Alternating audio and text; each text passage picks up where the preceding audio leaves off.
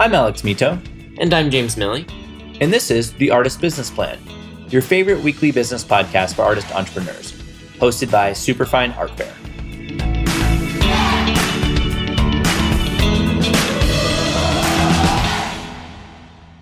Welcome back to the Artist Business Plan. My name is Alex Mitow. I'm CEO and co founder of Superfine Art Fair, the most widespread art fair for artists in the US. As you may know, we're also a business resource for all things art, artists, and marketing of art. Next to me is my partner, James Miille, Superfine's other co founder and our managing partner. Say hi, James. Hello. And it is a beautiful fall day here in New York City, and we're here today with Kenny Schachter. Kenny has been curating contemporary art shows in museums and galleries and teaching for more than 30 years. He's taught in the graduate department of the University of Zurich, as well as the School of Visual Arts here in New York. He was the recipient of a Rockefeller supported grant in Mexico and has contributed to numerous books on renowned contemporary artists. Kenny also writes a regular column on artnet.com in addition to writing widely for various international publications, including New York Magazine and the Times Magazine in the UK. Beyond that, Kenny is well known for his own collection of contemporary art, which includes works by Tracey Emin, Paul Thek, and Rachel Harrison.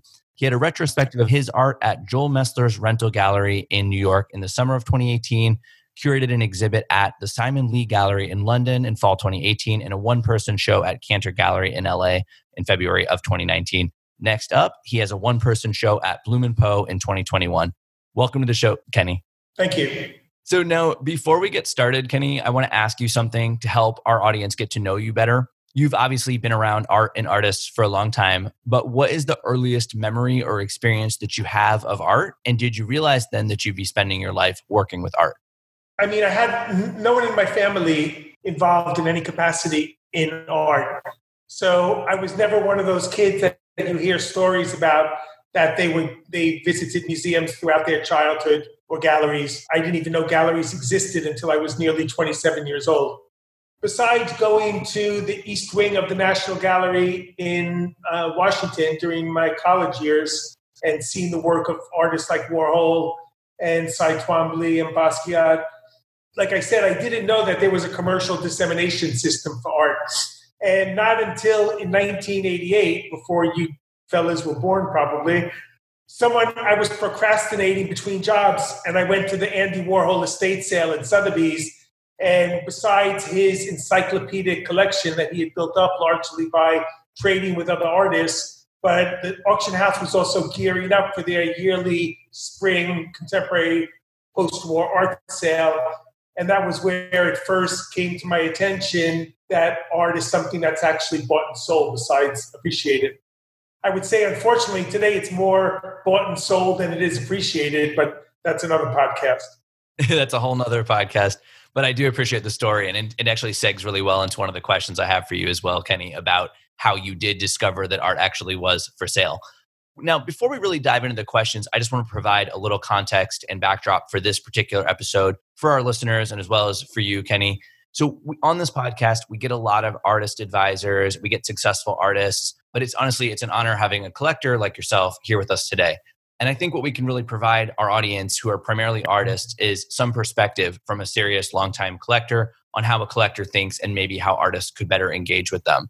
So, with that in mind, what are a couple of the factors that really draw you in to an artist or their work and make you think like god i can't get this work or this artist out of my mind well i think what also gives me a perspective for your audience is that i make art i write about art i curate exhibitions teach it and also buy and sell it besides voraciously collect it. And unfortunately i'm always paying for it uh, the best collectors have no money. They find ways of getting money. But in terms of what draws me to specific works or artists, it's really an impossible thing to codify or to, to articulate because it's almost inexplicable. And I can't say it's a purely gut visceral reaction because any intuition or any reaction, whether it's aesthetically, mental, or on any other level, a gut instinct, it's all based on all of the information and knowledge that you've accrued to that point in your life when you're standing in front of a work of art. So I'm not one of these kinds of people that likes to go to studio visits and wax on and on about what I think and how I feel about it.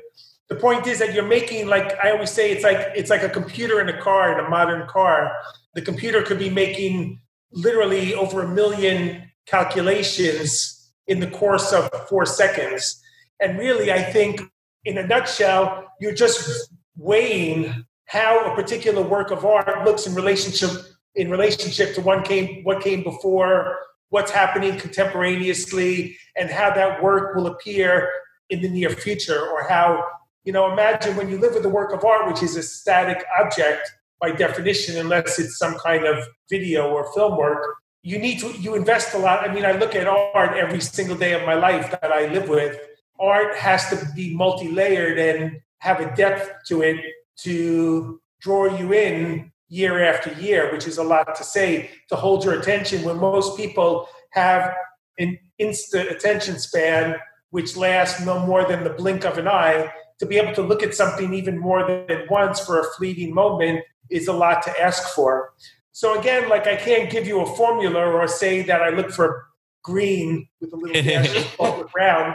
Right. Or that's really it. I mean, the Supreme Court was asked to define pornography in a particular decision they were adjudicating, and the justice said, I can't describe it, but I know it when I see it. And when I see art that speaks, I mean, sometimes there's art that I dislike on first blush, and over repeated viewings or over the course of mulling something over over a period of time, I come to appreciate it more. And so I always say that people don't understand in relationship to the attention spans, which are vastly reduced, that art is a slow burning process and it's an organic process that takes years to really assimilate and appreciate. So you said you weren't going to give us a concrete answer, but I pulled a little bit out of that that I think is helpful. So art being a slow burn, right? That's something that I've experienced when buying art, which is that sometimes I don't buy at first glance or at first blush, like you said. It's something that, you know, it might stick with you over time. And I kind of take that as something for artists to sometimes be a little more patient and not necessarily think someone is going to swoop something up the second they see it, but that it might might have to stick with you and grow on the collector, so to speak. So I don't know if I'm paraphrasing a little there, but I, th- I think it's interesting. I mean, also, if I can give advice to artists in studio visits, sure. it's also like give the person some space to be.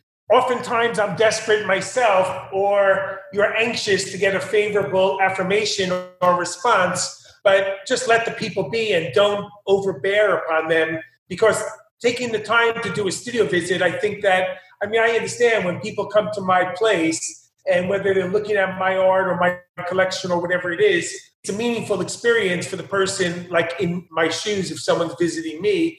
And your expectations can run the gamut of, you know, you want some kind of feedback. Obviously, it's best not to like push people too much, whether it's looking for a reaction or trying to get them to buy something. Just let it let it run its course. And if people want, I always, I mean, I'm the worst salesman, so perhaps I'm not the best judge personally, when I buy stuff, I just let the work speaks to me. And really, for me, I mean, I don't mean to be dismissive because I make art myself, but the best studio visit for me is one that's missing the artist because if the art can't communicate on its own terms, then it's probably incapable of communicating on any terms. It's an interesting perspective, and we've seen uh, in very much the opposite with our fairs, where you know the visitors to the fairs like to connect with the artists, and about seventy five percent of our visitors is like that's one of their favorite aspects is meeting, connecting with artists. So I think it just depends on the way you collect art and the way you look at it. But I think it is it's definitely interesting perspective to have. I think marrying kind of the the two philosophies, even if someone enjoys meeting the artist in person when they are considering buying the work you have to remember that you as the artist are not going to be standing in the person's bedroom once they have bought right. it. So the work does need to speak for itself. It needs to be able to stand the test of time more than just that exhibition where you're there explaining it. And i agree with you. I mean i, I don't need to be reductive or flippant. No no worries. There are some collectors that will only buy art after forging a relationship with the artist so I don't mean to be dismissive in that way. I mean, the situation is as a collector, sometimes you hate the artist and love the art, and sometimes you love the art and don't like the personality of the person. And if that's the case, sometimes you're better off just collecting art from an estate of previously deceased artists. you don't have to worry about any of the problems. you know, just be calm and don't overdo it, even if the person is desirous of forging a relationship. Got it. And I think you may have actually answered my second question, which was the other side of the coin. And if there's anything an artist can say or do, whether during a studio visit or just during their life, that actually turns you off from buying their work or something that gives you a sense of like, I don't want to own this. Is there anything like that for you? Well, I mean, like I said, I mean, I work by myself. So I appreciate having conversations with people. And now that we're in this still deep in the midst of this whole corona situation where travel has not only been curtailed, but it's all but evaporated. And because I don't have a gallery and I don't regularly come into contact with a large group of people, a community of people, a lot of my relationships come from, say, Instagram, which a lot of people would belittle or mock it in a certain way. But I forged so many great relationships for me have come from being accessible to everybody on Instagram. And I mean, for better or worse, I'll say it again, it's the bane of my existence. But anyone who has any questions to ask me, I respond as best I can. And if there's any way in which I can help or contribute, I feel compelled to do so. Like you reached out to me and I'm sitting here talking to you. It's not going to hurt me. And if it can inspire someone or help someone, then there's something really pleasant to come from that and positive in this day and age where no one has time for anything that doesn't involve remuneration, say. So, I mean, for me, just the thing that could turn me off is just I understand having expectations of a positive meeting. I understand there's a kind of reciprocity or a give and take that you expect but I can't really overemphasize don't push. And if I go to someone's studio and they're bearing down on me and looking for instantaneous, you know, it takes time, like I said, for things to simmer and to brew. Let it be and give them the space. So give them space. Nobody likes that used car salesman technique. Like let them actually appreciate I sell the cars too. You want a car? I have a car too. I'm selling. we'll we'll have to talk about that separately. so I read an article in Gallery where you describe yourself as an art hoarder, paraphrasing coming from order there. Of everything. Hoarder of everything. Uh, and I can relate. Uh, James and I, we've gotten the same from some of our friends as well. So let's talk about what you called a bottomless compulsion to collect. Oh my gosh. You're pretty filled up. Yeah. If, if we rotated the screen, you could see ours too. but uh, yeah, no, it's definitely. I mean, it is it is a compulsion. We definitely have felt it. So, what are some of the ways an artist might be able to pick out the people among us who are compulsive collectors? You know, nurture the relationships with them, and also to this is one that I feel is big. Leverage the relationships that they have with the most supportive collectors to build a bigger career, build a stronger career. Well, I mean, there's no divining rod to figure out who has an uncontrollable urge to accumulate things and acquire things. There aren't ready formulas for any of this stuff. And being someone who loves to just accumulate, I mean, I when I lived in the UK for 15 years and I moved, it took a team of like four people four months to dig out of it with a shovel. And that's when I had the first idea to do an auction at Sotheby's last year called The Quarter. I got some slack from some artists or some people that are involved in our world because I sold everything with no reserve. What I thought was really important or a really kind of generous gesture on my part is that I mean, in a lot of instances, I lost a fair amount of money, and in another, in other instances, I made money, so it all evened out. But people think art is so expensive, and my point is, it's not. Whether it's me foolishly giving away the jewels, the family jewels, uh, with no reserve, I started collecting in works on paper and prints, and I have a very non-hierarchical, democratic collection. So I'm looking across from a poster by Christopher Wool that was the invitation to his first text show in 1989 in Max Hetzler Gallery in Germany. And I derive as much satisfaction from this poster that I do from a painting on canvas that would cost substantially more money. Also, pinpoint in, in that same article, you mentioned that before 1988, when you started collecting, you had no notion of art being bought or sold, and you really only experienced it in museums during college. And you'd be surprised, and or maybe you won't be surprised, how many people out there who could buy art, they can afford it, they go to galleries and fairs and have literally no concept that they can actually buy the work there. And that's something we've really rallied against with our business model at Superfine, just creating an environment that's friendly to people at all stages, artists at all stages, and just encouraging people to see themselves as part of the equation. So, if I'm an artist, are there any ways I can encourage people like yourself when you were, you know, at that stage who maybe haven't bought art before to take the plunge and take a chance on me, uh, the artist? I always mention in podcasts and the teaching, I lecture all over the universe on a regular basis. And like I said, I tell people if you have something to ask me, don't be shy. If you want to go call up David Zwirner, good luck trying to find him. It's like the first documentary that Michael Moore made when he was trying to find the CEO of General Motors. And you know, typically at art fairs, these people, the, the, the principals of the galleries are accessible, or in your fair, the artists. So just don't be shy to kick the tires and to ask questions. I answer every single DM that I get from no matter how banal. I get insults, trolls, and I get some glorious people that I've created real life relationships with. So, you know, I give people the benefit of the doubt and I encourage people don't people are so timid. Even when i do studio critiques in art schools the artists are typically so kind of um, reserved. So you have one life and follow your passion and do whatever you have to do. And you know social media and things like instagram in particular afford you a very simple way to enter people's inboxes that was completely impossible before 2010 and just getting the visual work out and offering it for sale on your own Instagram page can really go a far way as long as you continue to push people in a subtle way. Yeah, and I think that lesson of, not being timid or shy, right? I think it kind of applies to both sides of the equation. So if I'm an aspiring collector or I'm at a fair, I think that's actually something we hear often is I don't know how to go up and talk to the artist or go up and talk to the gallery. And likewise for you know the artists who are on the other side of that, I mean, expecting this from being welcoming enough to allow someone who may be a little bit timid to ask questions and have those conversations, I think is solid. Yeah, and also like I'm not a terribly patient person, but really art defines me from head to toe. So it's the only thing I care about. And I rarely go off piece and I don't see theater. I rarely see movies.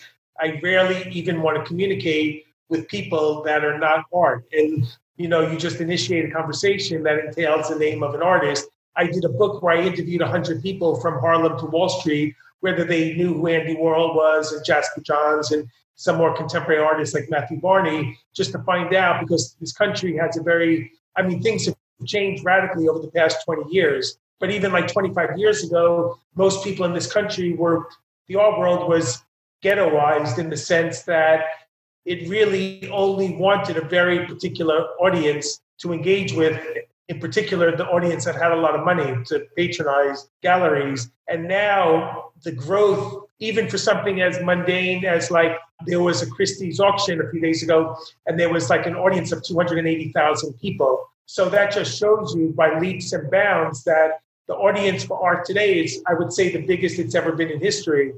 When I am speaking with someone who is not an art person, I will always take the time and explain like how something like typically it's a piece like a Twombly scribble drawing or Bruce Nauman nails literally grating against the blackboard practically to just take the time to explain to someone why this is something meaningful to me and why they shouldn't you know dismiss it so readily I like that. Um, and I, think, again, just kind of going back, you know, our audience being artists, right? Like someone comes up to you at a fair booth or even via Instagram, especially right now where we're not hosting in person events, being willing to talk to them about why this why this means something to you why you care about it i think you know getting over the timidness or the shyness if i'm paraphrasing let me know but i think that's a good thing for people to take into account. Some artists actually they come to us and they want to be let's say like an investment quality artist. They want someone to buy them and hopefully sell their work down the road to create more of a market. Is there anything you would say to an artist who wants that who's looking to you know because we're always telling people buy the art you love and to the artist sell you know sell art to people who love it but what about you know if i want to raise my profile and become an artist that is invested in is there anything you would suggest to that artist yeah, switch businesses. Look, there's nothing wrong with making money. I quite enjoy it myself. The few times and rare times it does happen. if that's your motivational factor in your life or your work, you're in the wrong business. It's, it's just not going to work. I mean, someone like Larry Gagosian is one of the most crazy, passionate human beings on the planet when it comes to living with art and collecting art and not flipping art. People have such a misconception of this man and a lot of other people that you get to that point by being knowledgeable and people that buy art and buy it for the wrong reasons or people that make art and make like 500 of the same paintings there are many many many many instances of art going up up up 300 400 500 and then down to 3000 you have to keep that in mind. There's just no way. Gagosian liked to make money for sure, but he also spent a lifetime reading and learning about art to be able to do so. So, is if you're a great artist and work 20 hours a day and you want your work to sell harder, there are things you could do by promoting it, by getting great people behind it. There are things that affirm value and create value in the world of art, showing with good galleries, being in art fairs, being in auctions, being in museums, being in biennials, and these types of things, which all contribute to an increasing value. But you know, how do you write a hit song? You can't purposefully make a great book, or you, it just has to be good, and you can't prescribe that. Yeah, I mean that's always the number one thing. It has to be good. So we're running out of time here, but if you had one word of advice for an emerging or mid-career artist who's getting their feet wet, getting out there, participating in fairs, meeting buyers, doing all these things, what would that one word of advice be? Perseverance, tenacity, and don't get discouraged because people constantly will try to destroy you or make you miserable and put you down and dissuade you from doing what it is you do for whatever reason. I mean, I think people have too much time on their hands personally like Warren Buffett of all people, since you're talking about business, and this is something I've ascribed to and I've tried to teach my children from day one before I knew that he said it as well. But I spent half my career, I mean, like years, defining myself through the negative, defining myself on how I didn't want to spend my life. And I refuse to capitulate on any level. I do not compromise. I mean, I'm flexible and I'm not going to like lose a sale because of a thousand dollars or whatever it is. I'm very flexible in that regard, but find what you love so much you would do it for free.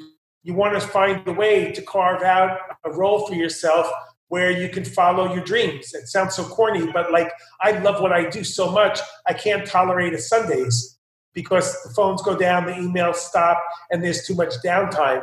And I'm so engaged with my audience, whether I'm teaching or my writing and deep learning. I mean, really, what I love about art is just, I mean, that was one word that lasted for six paragraphs. No, that's fine. art is a, is a never ending class of learning. And that's really what I love so much about it. It's never the same from one day to the next.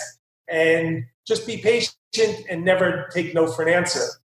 I love it. Perseverance, tenacity, and not taking no for an answer. Thank you so much, Kenny. And to the artists out there listening, Kenny's been here with us today sharing his amazing perspective as a collector, an artist, and just generally a person obsessed with art. And you're going to want to visit our website at superfine.world to gather the show notes from this show. You can also keep up with Kenny around the New York and global art scene via his regular column on ArtNet, as well as online on Instagram at kennyschachter.art. And uh, it will be online there. And this will also be in the show notes as my well. archives in there in the archives. you can find everything. As always, I'd like to end the episode by sharing a quick quote with you all. And today, that quote is The subject matter of art is life, life as it actually is. But the function of art is to make life better. And that's Gertrude Stein, an American author, an early collector of Picasso, Matisse, and other major modern artists. Kenny, I can't tell you what a pleasure it's been this afternoon. Thank you for joining us here. We'll hope to see you again soon. Come by sometime. Yeah, for sure. Absolutely. Would love to. Everybody else, have an awesome rest of your day. Remember to stay on top of your business plan, get out there and make it happen. Thanks for joining us for another episode of The Artist Business Plan, a weekly business podcast for artist entrepreneurs brought to you by Superfine Art Fair. Hosted by Superfine CEO Alex Mitow and co founder slash professional artist James Miille, join us and leaders in the art, marketing, and business arenas each week for tips, tricks, and value bombs designed to help you thrive and sell more art. For more information on applying to Superfine Art Fair, as well as recordings of this and all of our past podcasts, just visit www.superfine.world. We love to hear what you have to say, so just follow us on Instagram at Superfine Art Fair and shoot us a message to let us know you're listening. Looking for a more personal connection or want to exhibit at an upcoming fair? Just shoot us an email at artistsmakingmoney at superfine.world and we'll get right back to you. That's artistsmakingmoney at superfine.world.